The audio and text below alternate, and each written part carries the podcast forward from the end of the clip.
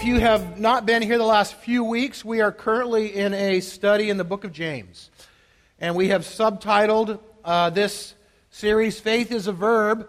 I changed my image on my title slide here because my graphic arts department told me it was too much like the last picture of the last series and I needed to update it. So, thank you to my great, my great graphic arts department, as the, the same guys that were previously mentioned. Um, they, all they do is give me a hard time. That's, I don't know why I even like them. No, I love them very much. Hey, so uh, again, James is just, I don't know about you, it's a fun book to read. It's fun. Uh, I like it. He just goes after it. You know what I mean? James is not pulling any punches. He is not beating around the bush. He lets you know exactly how he feels.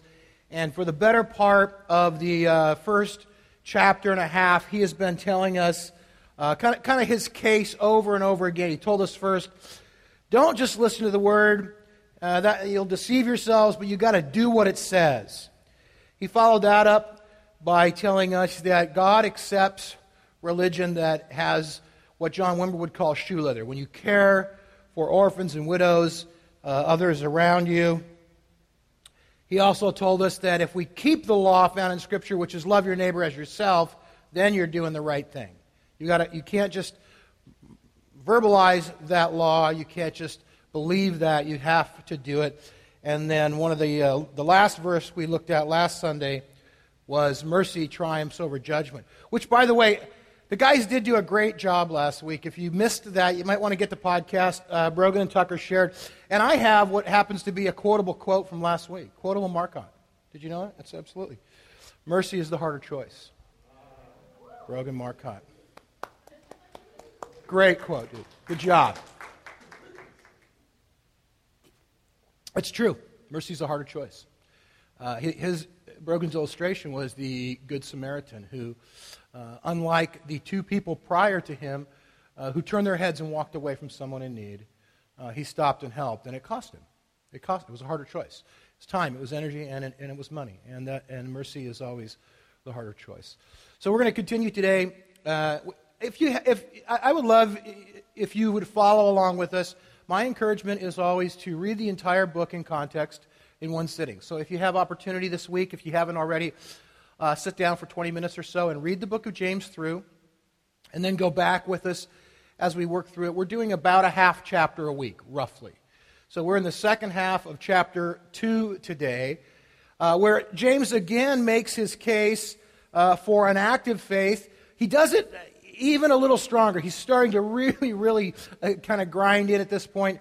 Um, it's an interesting text. We'll look at it in a moment. He's having sort of a, a rhetorical conversation, and different commentators, it's funny to read whether they, nobody knows, is, is there actually somebody out there that's making this argument with him, or is he just making it up? Either way, he's sort of having this, this rhetorical argument back and forth. And then he ends the chapter with two examples from the Old Testament.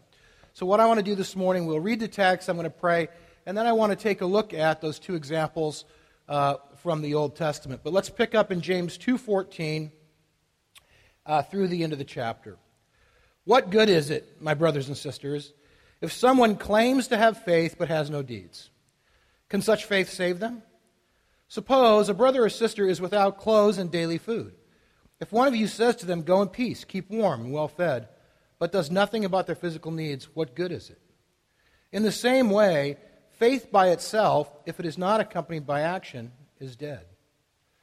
But someone will say, You have faith, I have deeds. Show me your faith without deeds, and I will show you my faith by my deeds. You believe there is one God? Good. Even the demons believe that and shudder. You foolish person. Do you want evidence that faith without deeds is useless? Was not our father Abraham considered righteous for what he did when he offered his son Isaac on the altar? You see that his faith and his actions were working together, and his faith was made complete by what he did. The scripture was fulfilled that says Abraham believed God, and it was credited to him as righteousness, and he was called God's friend. You see that a person is considered righteous by what they do and not by faith alone. In the same way, was not even Rahab the prostitute considered righteous for what she did? when she gave lodging to the spies and sent them off in a different direction. As the body without the spirit is dead, so faith without deeds is dead.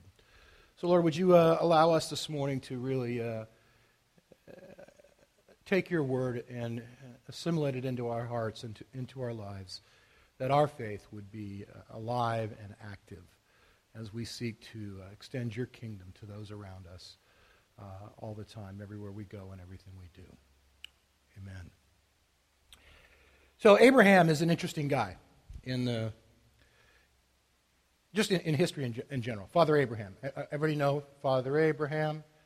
Many sons, many sons had Father Abraham. Pretty good, huh? So were you.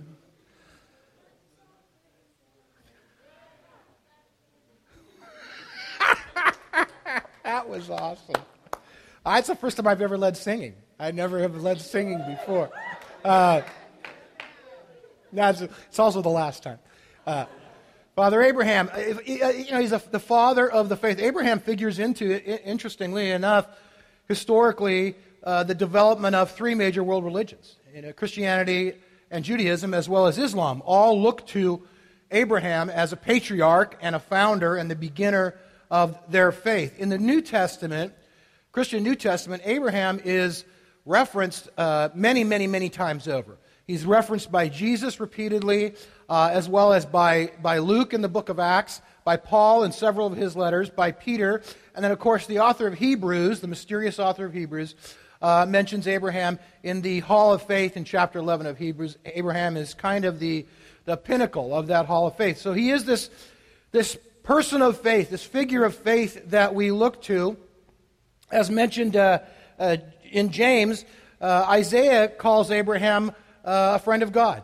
I love that. You know, I just I was thinking about this morning early, just driving here. It was cool out and thinking about the day and the message and the word today, and I just thought, man, what, what a deal at the end of your life if, if it could just be said you were, you were God's friend. Wouldn't that be good enough? That, that would be just, you know, hey, hey, Glenn was a friend of God. I think that would be all you you really need. Friend of God. Despite all of that history and, and everything that we know about Abraham's faith, uh, he, he was not perfect by, by any means. Abraham was very typical in terms of uh, biblical heroes. He was a flawed person. He made some mistakes along the way. Uh, there were a few different times where fear crept into Abraham's heart. Uh, he, he lied and told stories about his relationship with his wife and different ways to, to get into places and get uh, things he needed. Uh, he also took the promise of God, and this is something I, I think we can maybe learn a little lesson from. He took the promise of God and tried to work it out under his own terms. Anybody ever, you know, have a, a, a, a promise from God and it's not happening, not happening, so you kind of start manipulating circumstances and trying to get that thing to happen. Uh, that's what Abraham did. He had a promise of future generations, and then he, uh, that, that wasn't happening. So he had a child with his servant. Rather than believe God and wait on God's timing, uh, he felt like time was getting away from him, so he did that. And, and that decision really resulted in, in one of the more heartbreaking sort of uh, scenes anywhere in Scripture. Uh, you, you, know, later when uh, Isaac was born, and then uh, Abraham has to dismiss Hagar and Ishmael and send them off. And it's just a, it's a, it's a heartbreaking scene. It's a tragic scene that never would have had to happen had he been obedient and faithful and just waited on, the God, on God. So I want to look at this uh, story that James mentions about Abraham and Isaac this morning. That is found in Genesis chapter 22, uh, beginning with sometime later, and this is the previous passage was the birth of Isaac. So it skips from him being born to this, which is, uh, we don't know how long sometime later is, but it's years later. Sometime later, God tested Abraham. He said to him, Abraham, here I am, he replied. And then God said, Take your son, your only son, whom you love, Isaac, and go to the region of Moriah, sacrifice him there as a burnt offering on a mountain I will show you. Early the next morning, Abraham got up and loaded his donkey. He took with him two of his servants and his son Isaac. When he had cut enough wood for the burnt offering, he set out for the place God had told him about. On the third day, Abraham looked up and saw the place in the distance. He said to his servant, Stay here with the donkey while I and the boy go over there. We will worship, and then we will come back to you. Abraham took the wood for the burnt offering and placed it on his son Isaac. He himself carried the fire and the knife. As the two of them went on together, Isaac spoke up and said to his father Abraham, Father. Yes, my son, Abraham replied. The fire and the wood are here, Isaac said, but where is the lamb for the burnt offering? Abraham answered, God himself will provide the lamb for the burnt offering, my son. And the two of them went on together. When they reached the place God had told him about, Abraham built an altar and there arranged the wood on it. He bound his son Isaac and laid him on the altar on top of the wood. Then he reached out his hand and took the knife to slay his son. But the angel of the Lord called out to him from heaven, Abraham, Abraham. Here I am, he replied. Do not lay a hand on the boy, he said. Do not do anything to harm him. For I know that you fear God, because you have not withheld me from me, your son, your only son. Um, so, based just on that, even if we had just that there uh, section of Scripture, this is, a, I think, for most of us, an unthinkable situation. To be a person of faith and to desire in your heart to be obedient to follow God, and then be instructed by God to sacrifice your child. That, that alone, uh, I, I mean, I don't know. It's a seemingly impossible, at least for me, to, to, to get a hold of mentally, seemingly impossible test of faith. But if we take into account the larger narrative of Abraham's life and the rest of the story, we realize, first of all, that Isaac is not only his son, his only son whom he loves, but he is the child of promise.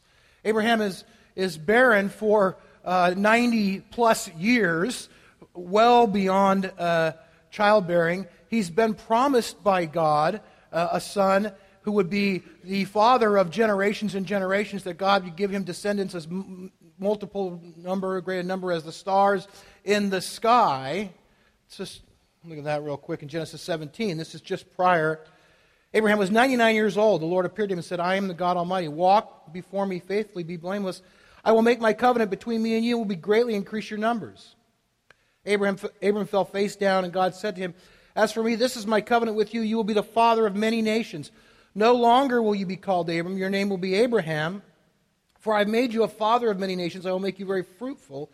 I will make nations of you, and kings will come from you. I will establish my covenant as an everlasting covenant between me uh, and you and your descendants after you in the generations to come, to be your God and the God of your descendants after you. The whole land of Canaan, where you now reside as a foreigner, I will give you an everlasting possession to you and your descendants after you, and I will be their God. So, okay, so this child is, is the only way that's going to happen. So not only is he his son whom he loves, but he's the child of promise. He's the one that God said Abraham would give him to be the father of, of many nations. So again, Abraham, Abraham and his wife Sarah are well beyond childbearing. They're, he's 100 years old, she's 90. Uh, God bless them for even being willing to have a kid at that age. Um, they they wait all this time. Finally, God gives them a child. I can't imagine the fulfillment of that. If you've, you've waited and finally it happens, and, and you, you go, okay, this is it. God, God was true to his word. He's faithful. We have this child. I mean, you would be so overwhelmed, so, so filled with joy, so filled with faithful, faithfulness. And I mean, that would just be the most amazing, miraculous thing that ever happened. I would imagine every single day, every time they look at that child, every day when he walks in, he runs out, they're going, Oh my God, this, thank you so much. Thank you so much. Every time they see that child, they're reminded of God's goodness, God's faithfulness. God did come through. He, he, he gave us what He promised us He would give us after all this time. And then one day, God speaks to him again Abraham, here I am. Take your son, your only son, you, who you love, Isaac. Go to the region of Moriah and sacrifice him there as a burnt offering on the mountain I will show you. I don't know how old Isaac was at this point. Um, it's interesting, a lot of artists, a lot of, I, I love uh, classic biblical art. I don't know if you can see that very well. Uh, Rembrandt, this, is not, this one's not Rembrandt, but, but a lot of different artists show Isaac as being a, really a teenager, a young man. He's, he's, this is not, he's not a little kid, he's, he's, he's older. He's been around for a while. We don't know, it's just sometime later. Uh, what we know is this, though. He was old enough to converse intelligently with his father about what was going on. He was old enough to understand the process of worship and sacrifice. He, he knew what was happening. He asked, Where's the lamb? We, we've got the stuff. Where's, where's the lamb? So at this point in the game, uh, Isaac was aware of what was happening. He'd been, you know, alive and, and with his family for any number of years. I just I can't imagine they're you know three days they're they're walking to this place, right? What was Abraham thinking during those three days? Is he thinking, you know, is he cherishing every moment, thinking this is this is the last trip I'll take. This is the last time I'll be with my son. Or is he hating every moment, knowing what's going to happen at the end? Or is there some mixture of those things, of loving this time and cherishing this time with his son, but also knowing what the end result is going to be? He had to be confused. I, I wonder uh, if it were me, uh, would he be a little bit angry at God? Certainly questioning God, maybe at this point. Uh, maybe Abraham thought, you know, he took the blame on him, something I've done wrong. I, I, I know that for, we won't af- ask for a show of hands, but probably many of us would think that. What have I done? This is, it's got to be something I did wrong to have brought this on. Had to be one of the most difficult, challenging, mentally exhausting, confusing three days ever. As all this is going on in his mind, He's, he's walking to this place, and then he has this conversation with his son. And in the midst of all of that, the promise of God, the promise of generations and generations, his only son who he loves, Abraham obeys God. When, he went, when they reached the place God had told him about, he built an altar, he arranged the wood on it, he bound his son, laid him on the altar reached out his hand and he took the knife to slay him. That, says James, is faith.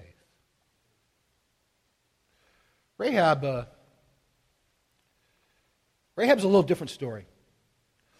She, she, is not a patriarchal father. In fact, uh, insofar as ancient Near Eastern history goes, uh, it was a very patriarchal society she really kind of has one strike against her just because she's a woman.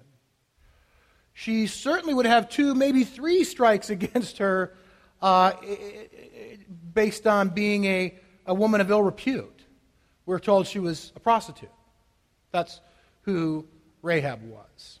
Um, Rahab is known primarily for her descendants. Uh, that's the thing that she's most often remembered for. Rahab was actually a descendant of Abraham, and ultimately, uh, Rahab, let's see, was the mother of Boaz, uh, who, who married Ruth uh, in, the, in the book of Ruth, and then gave birth to Obed, and then to Jesse, and then to King David. And of course, if you continue that line on down, uh, it continues on right through Jesus. So she is known most really for, you know, uh, her lineage and being in the line of Jesus. Um, but it's, it's not that heritage that James honors her for. It really is her actions. It's what she did. And I want to look at her story as well. And it is found in the uh, second chapter of the book of Joshua. Joshua, son of Nun, secretly sent two spies from Shittim. I, well, I don't know why they put that name that city that. That's a horrible name. Go look over the land, he said, especially Jericho. So they went and they entered the house of a prostitute named Rahab and they stayed there. The king of Jericho was told, Look, some of the Israelites have come here tonight to spy out the land. So the king of Jericho sent this message to Rahab Bring out the men who came to you and entered your house, because they have come to spy out the whole land. But the woman had taken the two men and hidden them. She said, Yes, the men came to me, but I did not know where they had come from. At dusk, when it was time to close the city gate, they left. I don't know which way they went. Go after them quickly, you may catch up with them. But she had taken them up to the roof and hidden them under the stalks of flax she had laid out on the roof. So the men set out in pursuit of the spies on the road that leads to the fords of the Jordan. And as soon as the pursuers had gone out, the gate was shut. Before the spies lay down for the night, she went up on the roof and said to them, I know that the Lord has given you this land, and that a great fear of you has fallen on us, so that all who live in this country are melting in fear because of you. We have heard how the Lord dried up the water of the Red Sea for you when you came out of Egypt, and what you did to Sihon and Og, the two kings of the Amorites east of the Jordan, whom you completely destroyed. When we heard it, our hearts melted in fear, and everyone's courage failed because of you. For the Lord your God is God in heaven above and on the earth below. Uh, you know what bugs me? This is I have a pet peeve. This is what bugs me. Uh, when, when Christians tr- try to rationalize away things that don't fit in their box.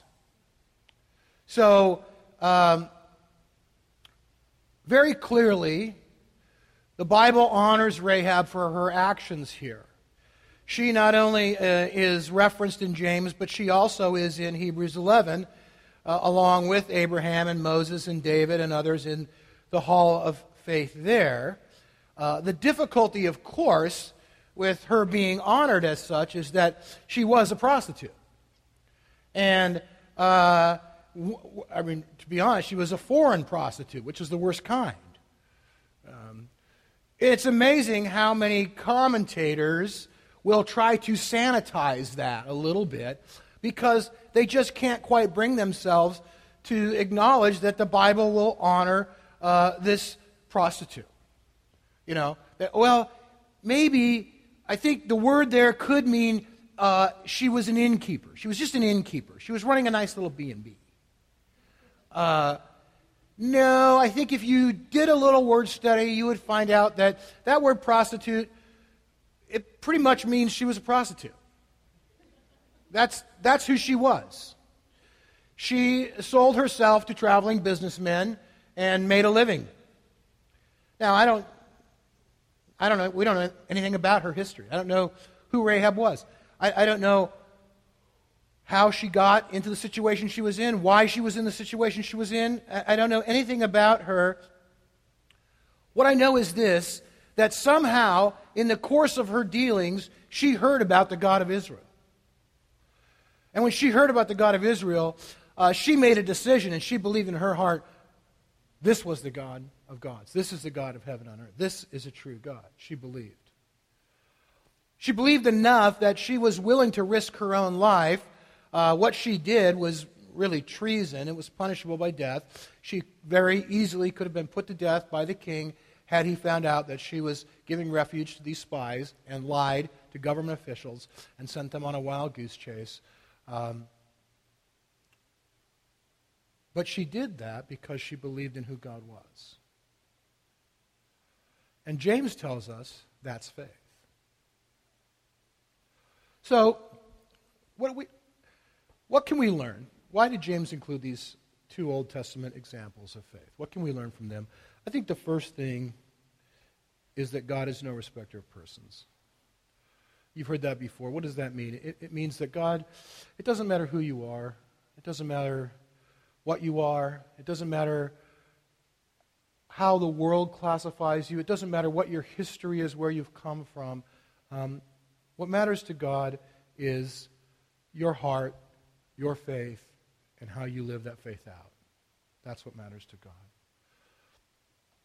Second thing I think we learn here, and, and this is James's primary point faith without deeds is dead. Um, it's clear to me and I, I, realize it's not to everyone, but it is to me that James is, is not saying that our deeds will save us. He, he's not in any way preaching a salvation by works. He's not saying our actions, our deeds uh, will gain us anything at all. He, he is not saying that in any way. What he is saying is that if, if you really do believe, if you really do have faith in God, if you really do believe God is in control, if you really do believe God is good all the time, then you will be willing to stake everything on that. If you really believe that, you will be willing to stake your very life on it. Your life will show that you will, in fact, live by faith. It's not a profession of faith or a prayer of faith. It's, it's not an intellectual assent to faith that God is looking for. It's a life of faith. Your life will uh, exhibit faith. A- Abraham was willing to sacrifice his son, his only son whom he loved. Rahab was willing to face a death penalty because they really did have faith. They really did believe that God was who he said he was. True faith will be evident in our decisions, in our actions, and our treatment of others. That's the message of James. It's our heart here in this church. It's our desire to exhibit our faith by sharing the love of God with people around us, by meeting real needs and taking care of people in such a way that reflects the heart of God. That's what we do, that's what we're about, and that's the message of James, and that's why we're looking at James. Let's go ahead and stand.